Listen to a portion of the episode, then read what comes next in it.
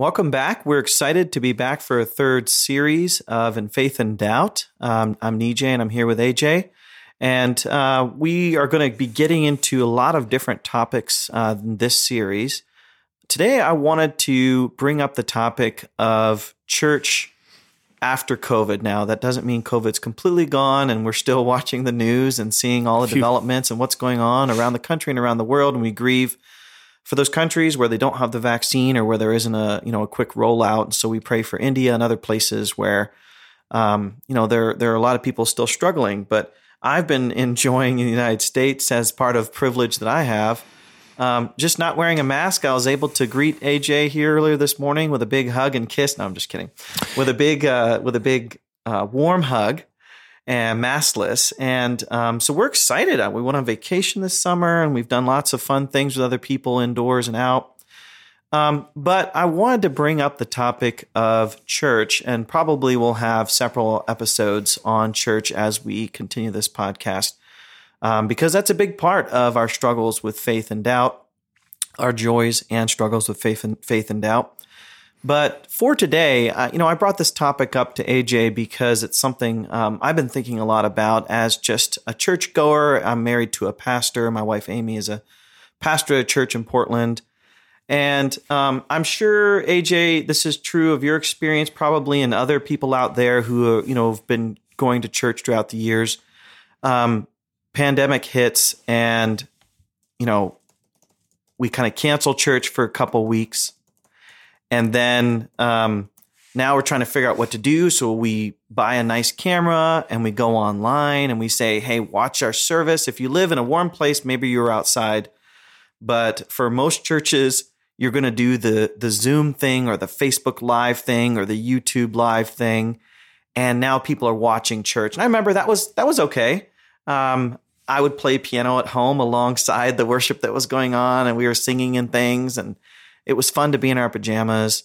Um, but then I think AJ, you might have felt this. We got some Zoom fatigue, we got screen fatigue, and we didn't want to watch church. I remember there was a distinct morning where this was several months into the pandemic, and my kids are languishing and they're laying around and not coming to uh, to our TV. And so I yell at them. I said, "Kids, get over here and watch church." And I just remember that crestfallen feeling that I just referred to church as something you mm. watch. Mm um, and just realizing all the horrible things that go with thinking church is something that you watch. But sure enough, for months at a time, this is the experience of quote unquote what church is. It's watching a pastor speak, it's watching a worship team play uh, music, sometimes in separate houses, you know, trying to piece it all together. Poor tech people trying to piece all that together. And it's watching announcements.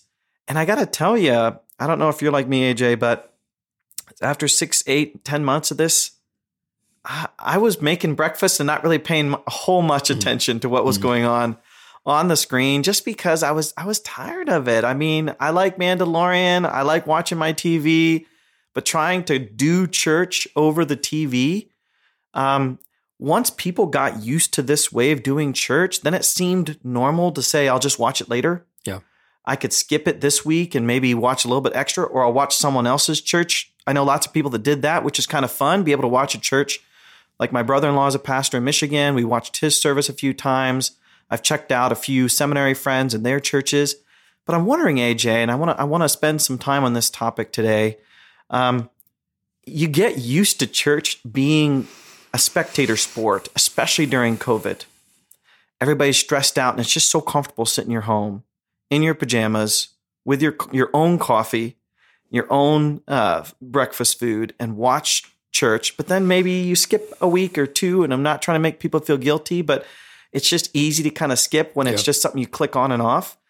And now the United States is starting to open up, and Oregon announced uh, recently no more masks and things like that. We're going into summer, and I've started going back to church, um, but I've noticed people aren't coming back. At least maybe they're cautious, but I wonder, and this is the topic I want to bring up. Maybe uh, we, you know, feel like we have gotten to a place of kind of growing out of church. I mean, mm. we we went before pandemic, and then pandemic hit, and we got busy, and we started watching church and then we stopped watching church. And then you thought, I've kind of filled that space up. So that's got me thinking. I'm a seminary professor. I work with a lot of pastors. Can we do church the same? I think mm-hmm. we're now, uh, we now are forced to rethink church. Mm-hmm. Now that so many millions of people have gotten on in their lives without church. Mm-hmm. Um, can we go back to just, hey, come on back, everybody. We're back now. Come in the church and we'll just do it like we did before. Is that possible? Is that good? Uh, what, what do we do? How do we think yeah. about church now that the pandemic has caused us to really ask important questions about what church is? Yeah. And, and not all of it is, I suspect, not all of it's bad uh, in the sense that um, you, you were sharing your experience of of of, of yell, yelling at your children and saying, "Come in and watch TV." Yes. Um, I had this experience of when when I was uh, on one Sunday morning was watching our church gather uh, online, and um, when we sing songs of worship and praise, it's pretty common for me that as a good charismatic, I raise my hands from time to time. My son is in the room, my dog is in the room, my wife is in the room, and I'm I'm raising my hands in worship, and I'm finding myself feel really uncomfortable raising my hands. Yeah. I can't put my finger on it. Why is this? I'm a good charismatic. I raise my hands all the time. Why am I feeling so uncomfortable? And I and I upon reflection, what I was uncomfortable with was that my son was in the room. Hmm. Why am I uncomfortable raising my hands with my son in the room? Because I've been so used to my son worshiping in another room. He doesn't see me raise my hands. Wow. I had grown used to in the way we've been doing church that my son worships in a different place than I do. But now he's seeing his dad worship. Now, you know, in a sense, I guess I love that.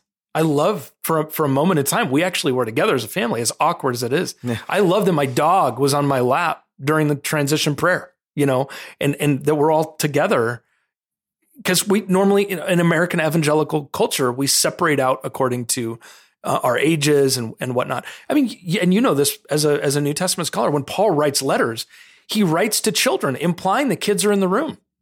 You know, right. he writes to, yeah. to children, they're in the room it, this is this is a new phenomenon that of families that are separated out to worship God, and for a moment in time that was undone. You know that was that was. But but but here's what's happened. I, I've noticed and seen at least a number of my pastor friends have reflected on. People are coming back to church, but they're coming back very different. Yes, and they're coming back um, in many respects having been, uh, and I'm going to use the word radicalized by uh, an entire world of ideologies, um, and are coming back having, I think, a harder time being discipled by Jesus than they are by Tucker Carlson or NPR. Yeah. So, you know, I, I, don't know when it was.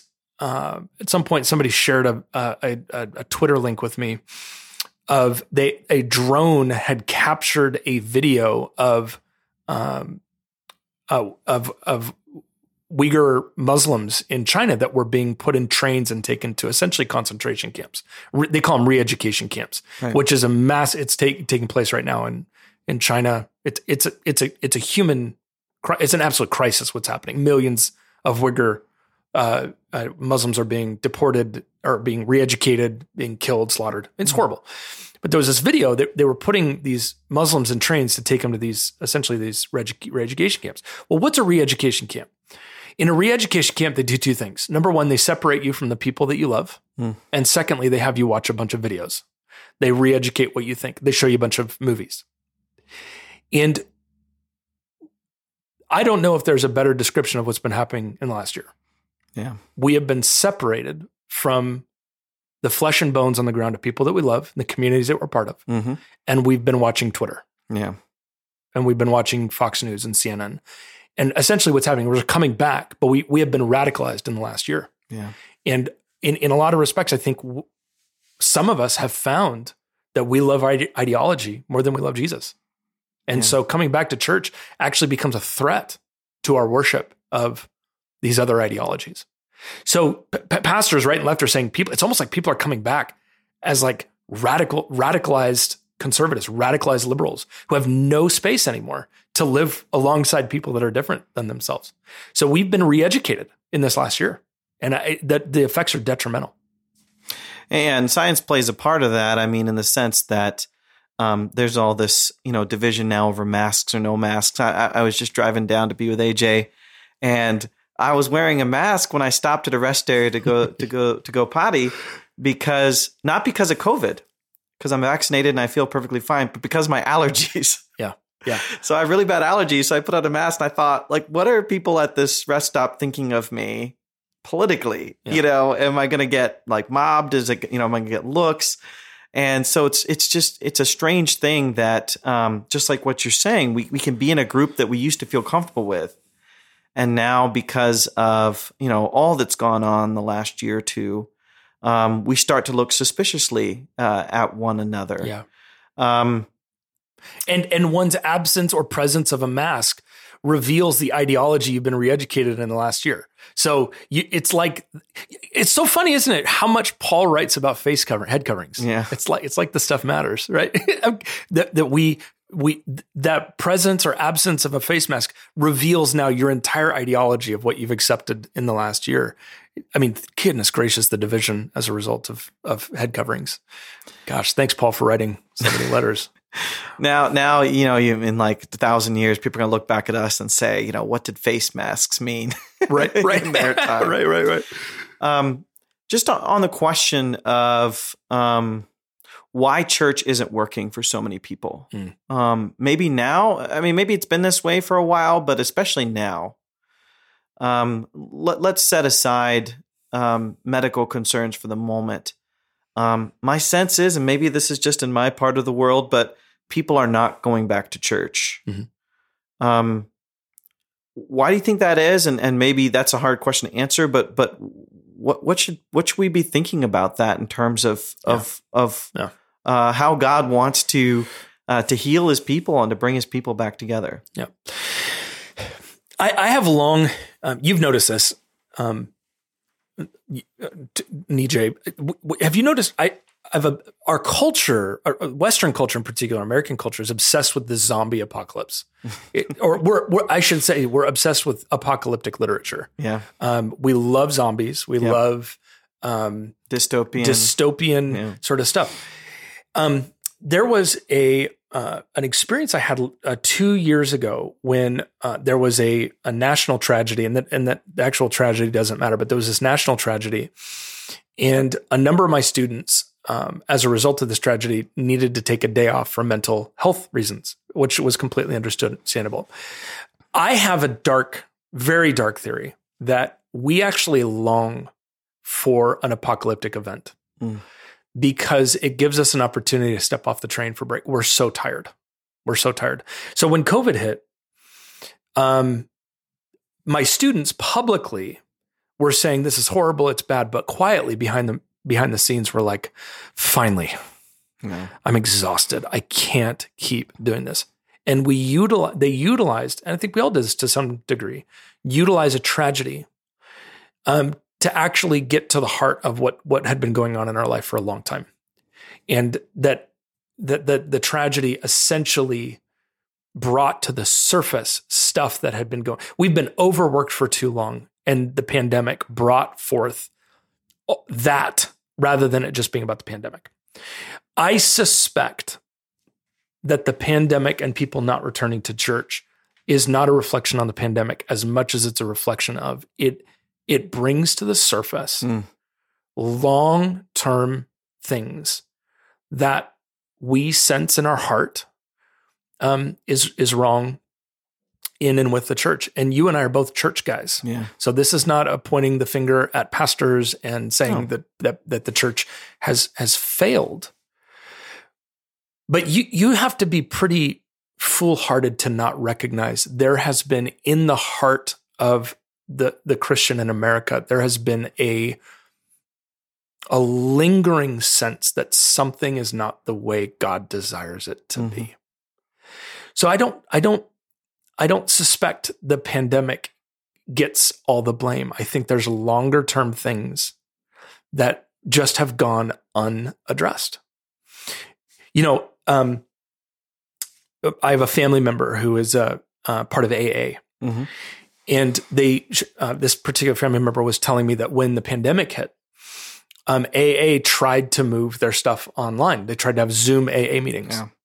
and um, it didn't work because there's one thing you can't do in a Zoom call: you can't smell. Yeah. And when you're a person in recovery, smell is everything. It's important. Yeah. because you, that's the only way you can tell if somebody's being truthful or not is is you know if they're drinking or or not and there's we're supposed to smell at church That's a good way to put it. we're, there's supposed to be a sense of physicality to it Yeah. and we know it um, for the longest time Nijay evangelicals have been using this metaphor we've got to stop using it this metaphor of you don't go to church you are the church Yeah. and it turns out people are actually doing that. We are we are not going to church because we think we are the church. And that's not the whole story. We aren't just the church. We also need to go Yeah. to church. We're the church together. Too. Correct. Yeah. The united body around the broken blood and body of Christ. And the minute we can't smell anymore, something is fundamentally transformed in our. Yeah. So to answer your question, Nijay, this has been a long time coming. It's not, it did not just happen because of the pandemic. It has been exacerbated by the pandemic, but the pandemic doesn't get all the blame. There has been long term stuff going on. Why that is, we could have a long conversation about that. But um, I think the pandemic brought stuff to the surface rather than creating the problem itself. I, I you know, let, let's talk a little about the doubt and disappointment dimension, since that's kind of the the the kind of motif of the of the podcast. Because I, you know, I think for those who wrestle with doubt, which we which we all do, um, my sense is all the stuff you're talking about with news, fake news, politics, and the church. Um, I think one of the challenges with watching church is we're suspicious of who's behind that screen. We're suspicious of leaders. We're suspicious of their motives. We're suspicious of what they're hiding. We're suspicious of uh, you know why they're doing what they're doing and who decides. Um, I'm wondering, just you know, amongst you know, sort of the doubters, you know, of the world, including myself, um, if it's if it's hard to actually just look at a screen and see a pastor talking, and and and maybe that triggers in us um, all the stuff that comes with Yes. ques- questions about power, politics, um, who makes the decisions, and that kind of thing. Could could that be playing into this at all? personality I, it, there is no question that our uh, social media um, in, invested world has done more to change the way we understand our leaders and our personalities and our celebrities Th- there's no way to underscore this enough it has changed the entire it's been a groundswell of change in terms of how we understand personalities and, and we all know this because we have this suspicion behind many of us have these suspicions of like okay is this person in preaching because they want our money or because they're they're needing followers on Twitter because they're building their own brand or or or something like that. Miroslav Volf wrote a book called a number of years ago called Against the Tide, Yeah, and he actually argues that that the personality crisis is one of the main reasons so many young people are leaving evangelical churches and going into Episcopal and mainline churches right.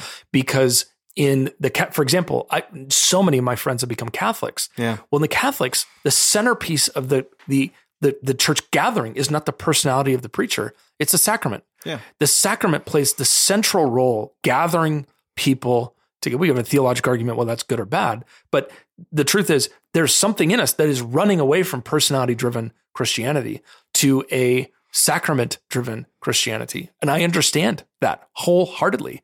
You can also go so far down the sacrament road that we essentially create a docetic Christianity that only seems human, and it's it, there's no humanity involved in it whatsoever. Um, but yes, th- th- there's there's this this lingering sense that is this person building their brand, or are they seeking to, um, are, are they seeking to lead us to an experience of the living God? You know, the Catholics during pand- the pandemic had a bit of a crisis themselves because how do you do confession when you're not allowed to gather? Right. And they actually created space for people to do confession uh, with uh, uh, honest. Uh, I think the actual title they used was uh, uh, they said perfect contrition.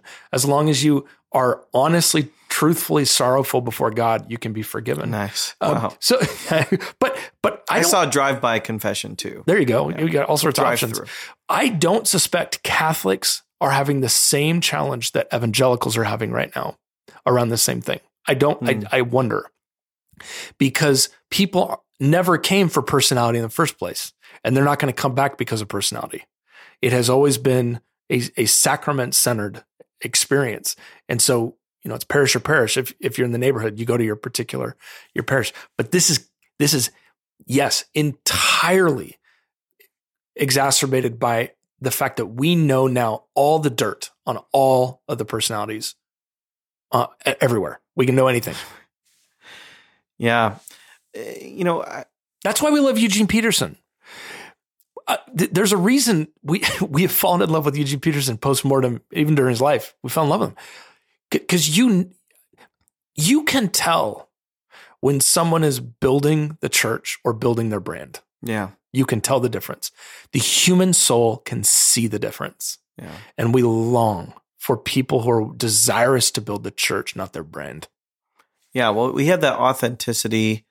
Um, it came through in his, you know, books, and and he wasn't one to kind of sell himself, um, and and sell his quote unquote brand and all of that. Um, so you could see that with him. But um, you know, yeah, going back to the church after the pandemic, some someone run by you. Um, I think one thing that I've kind of sensed uh, as a result of of how things have shifted with the pandemic is we had this ritual before of going to church. It was this kind of getaway. Mm. Um, you know, getaway. It, it was a ritual of the week where you get away from your normal things like uh, your sports and your family activities and things, and you go to be together in this place, and you do this really unique other thing, which is church with the singing and the worship, and it's it's wonderful because it's this special time in this special place, and um, I think a lot of people felt like, though, with the pandemic, life became so overwhelming um, that that escapism into church um, was not possible, Mm. and that you couldn't help but carry all the baggage and challenges um, of all that with you. And it makes me wonder um, if our churches need to be a place where we can do a better job addressing all of that baggage and and those challenging things that we're going through because i feel like too often our desire to get back to church is a desire to okay once we stabilize and iron out life then we can free up the space to do this church thing Hmm. and the problem is we realized we have all this crap in our life we're never going to be in a place where all that's gone Hmm. to be able to do this kind of ritual thing um, and what I continue to hear from people, you know, for better or for worse, is the church doesn't meet my needs. Yeah. Is is that a legitimate criticism? I mean, I I, I can see it both ways. Is that a legitimate criticism to say I, I'm not I don't go to church because it doesn't really meet my needs? How, uh, you're you've been a pastor for many years. How does that resonate with you? Well, you know, I it's I have a unique vantage point because for you know twenty years I was a pastor, ten years church planter, and now I'm a church goer. And that transition from being a pastor to going to being a church goer, uh, and and participating and sitting in the room, you get to experience both sides of it. So I find that I play the card that reflects where I'm at. When I was a pastor, when people would say that, I would say, "You're just being a consumer." I would say, "You're just." you know, you're just being a pragmatic who only go places where you get stuff. But I find that now as a churchgoer, I say in my heart often, why am I here? I could just listen to a YouTube video. Why am I here? I could dot dot dot dot dot. So I use it's interesting. I use the same argument depending on whether I was a pastor or whether I was a churchgoer. Um, and you know, Nijay, our our our I wrote about this in After Doubt. Our metaphors have betrayed us. Hmm. I mean, we say things like plug into the church. Well, to plug into the church means what? We're a utility, we're an iPhone. What do we do with pastors? We install pastors. Well, that's also what we do with um, uh, stoves and refrigerators. They're utilities. Right. Our metaphor, we have become our metaphors, which of course all, all betray the biblical metaphors. Paul's, but I think my favorite metaphor Paul uses is the metaphor of the church's mystery, mysterion. Hmm. It's a mystery. It's not something you understand. It's and it's not something you get something out of. It is a mystery you enter into. Um, C.S. Lewis's line is, uh, I think, still should should sort of percolate uh, in our, our hearts that um, we're we're called to taste and eat, not taste and understand. The church doesn't always make sense. And sometimes we plug in and don't get charged up as a result. But but we're still called to enter the mystery. The mystery still uh, still matters. Uh, the, the mystery is something that you can't explain. You, you you enter into. So, in answer to your question, depending on who I am, whether I'm a pastor or a churchgoer, I find a way to use the same argument depending on my own selfish needs. Um, yeah, consumerism has entirely upended what it means to be faithful to uh, community. And so we go from community to community to find the church that gives us what we want.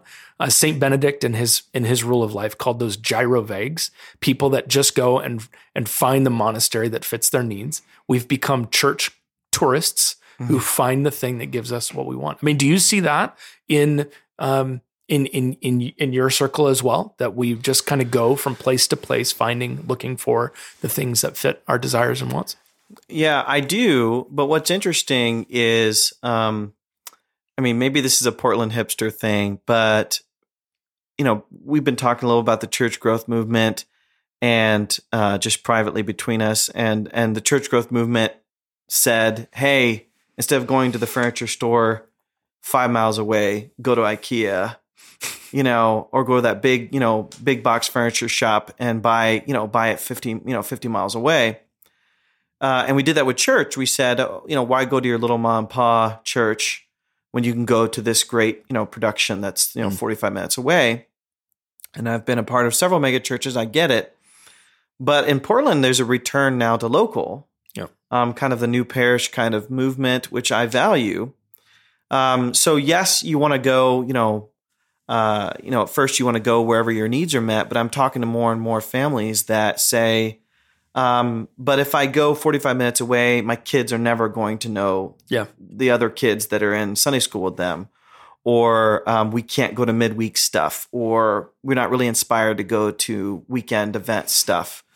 Um, and then if I'm driving 45 minutes each way, might as well just watch online. You know, so actually, I've met several families that want to just find a local church. Hmm. Um, but then they are struggling with meeting the needs. And now the new norm, what I've heard is is going to church a couple times a month. Maybe that's an you know Oregon thing, but um, you know I, I I grieve and lament with the pastors because they're trying so hard to build a community.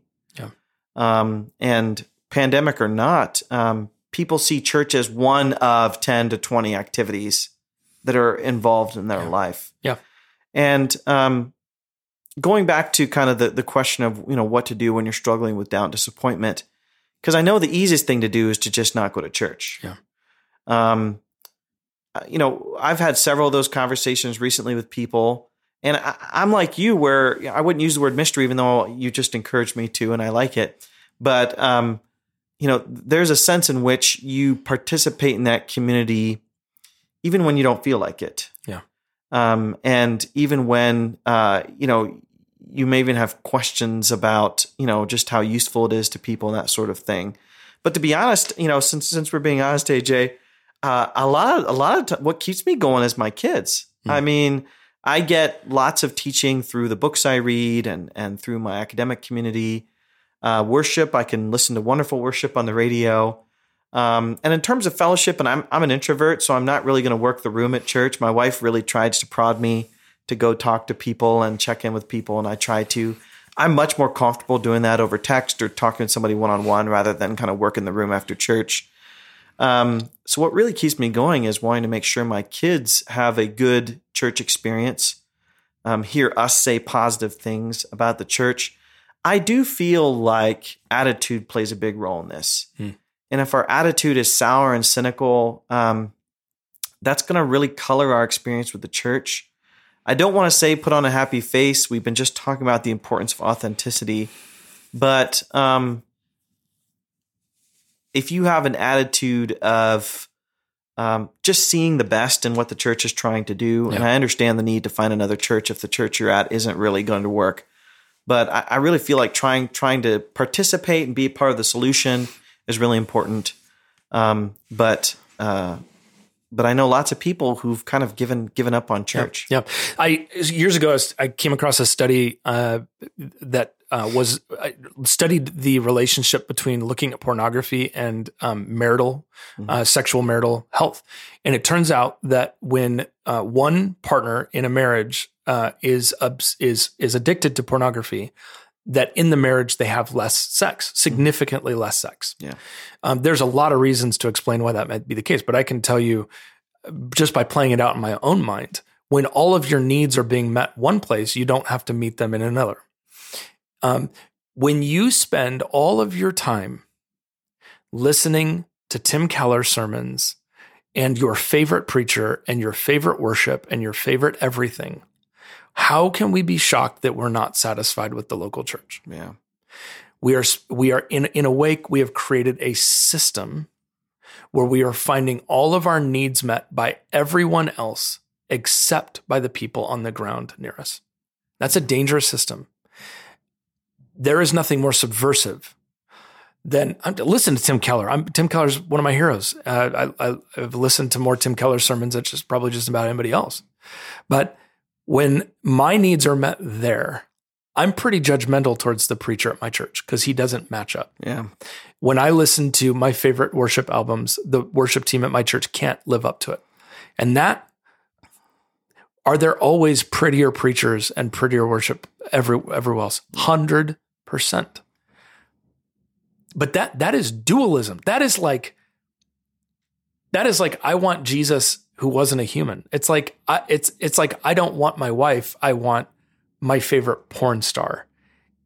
That may be a very crass analogy, yeah. but there is direct parallels to if we're finding all of our needs met somewhere else. Not shocking. We're cynical about our local congregation. And it, let's name it too, Nijay. It is a very hard time to be a preacher in this world when people can listen to their favorite preacher all week long. Oh, yeah. So there needs to be tremendous grace uh, extended to people that we sit under to learn from and grow from, who, by the way, are going to show up and be there when we are in the hospital and our favorite preachers online mm-hmm. or not. Um, so I can understand how we get cynical and frustrated with our local expressions because they don't live up to uh, these other things. Well, no wonder people that are addicted to porn don't want to have sex inside their marriage, that they yeah. are finding their needs met in other glitzier spaces. Yeah uh, we're wrapping up here, but I, I want to, um, you know, I use this analogy with, or, or little little uh, tidbit with my students a lot, just because I, I feel like sometimes we forget what church is all about because we deconstruct the different parts of it, and then we can find all those parts, or at least we think we can find all those parts elsewhere in music, yeah. sermon, and announcements, and so forth. But I remember when when Martin Luther was translating uh, the, the, the New Testament uh, into German, which was a new thing uh, because you could only read it in Latin. Uh, you know, he chose to translate the word church, ecclesia in Greek, as Gemeinde. And there was already a word for church, uh, Kirche, and um, it kind of referred to what we think of as the buildings. Um, but he chose Gemeinde, which was uh, equivalent to the English word gathering mm. or community. A community may be the most, uh, the closest thing in English. And that just reminds me again, um, just how we had to do the online thing. Uh, and for shut ins or people that can't travel, you know, you do your best. Um, but I really appreciated what you just said about like who's going to be there for you. Yeah. And just, you know, realizing that church isn't disappointment with a sermon. Church isn't disappointment with music, disappointment necessarily with you know how how the uh, programs arranged, but it's really um, having a community that you journey with together, and um, having those times where those people are going to be able to carry you along when you're yeah. really struggling. Um, Who can smell you, right? Yeah, that's great. Yeah, absolutely. Um, and so, you know, I just want to speak to to those who are struggling with doubt, who maybe haven't gone to a church in a year or two, because of pandemic, because of everything going on in the country in the United States. If you're here, um, I just encourage you uh, find a find a group of Christians um, that you can get together with, and maybe it is traumatic for you to step into a church building. I get that. But I encourage you just to find a group of people. I mean, AJ and I sometimes talk about our uh, spiritual director, and you know, it's a Christian thing for us. And that is kind of church to me because we're Christian brothers and we take care of each other and we listen to each other and we pray together and we read scripture together and we meditate. And I get way more out of an hour with my spiritual director than I do out of many church gatherings, even though I'm committed to the church. Um, I encourage you to start small if, if you're struggling and just find a few people you can get together with, pray, read scripture, uh, with a view towards trying to find a larger community that you can support and minister to and be a part of helping the kids ministry or uh, you know helping in various ways with your spiritual gifts. But i just want to encourage you if you're listening to this um, start connecting with people. That is so crucial. Pandemic has forced us to isolate so um, i encourage you to make that step of reaching out to a believer in your community or in the way that you do community and be able to start uh, opening yourself up to them and vice versa. Yep. What anything? Any last words yeah. on that for you, AJ? There was a there's a thinker Robert Sherman whose book uh, whose work I've I've read a, a, bit of, and he he makes a, a, a fairly passing comment that I think is very important for our time in history. Um, he he says Christianity can survive a post denominational age, yeah. but it cannot survive a post ecclesial age. Yeah. And his point is, our denominations, the way we do church, is going to be shaken up. That's okay. It needs to be. And from time to time, God reforms the church. That, that needs to happen. But you and I would both sit here and say, yes, but Christianity and the church must go hand in hand. Yeah. This post ecclesial, I'm done with church and I, I just do sort of my own thing. There are significant downsides to that toxicities, problems, issues that we need we need to be honest about, both biblically, theologically, historically we we can survive a post-denominational age, but we cannot survive a post-ecclesial age. We desperately need the church. Yes, the church may change the way it looks, and it may change the way it embodies itself in the world, but we must contend for her. She deserves our attention and our love. Because for you and me, I don't know about you, uh, without the church, I wouldn't be sitting in this room with this podcast right now. Yeah, I, my my my faith would would not be what it is today. And I, I need the church to hold me, to hold me, and I need to hold her. Mm-hmm. Yeah. Yeah. Great conversation, AJ. And, and we'll be back for our next episode. But this great encouragement. Yeah. It's a risk, isn't it, to step back into church? But it's also a, a glorious risk. It's, I, I think, AJ, I think the church is a little bit like the Narnian closet. Yeah. Right. You got to step in. You got to yeah. step in. And it's a scary world. It's a world of mystery and excitement, but it's also a world of the witch. But you got to enter in. And for those who are feeling trepidatious, it isn't, it, it is scary, but risk. Take a step in the closet. Yeah. Yeah. And, and remember, you know, just last words here remember the goal isn't to find the perfect place, uh, the goal is to worship God. And starting with that mindset, um, I think it helps. So, yeah. all right. Thanks, AJ.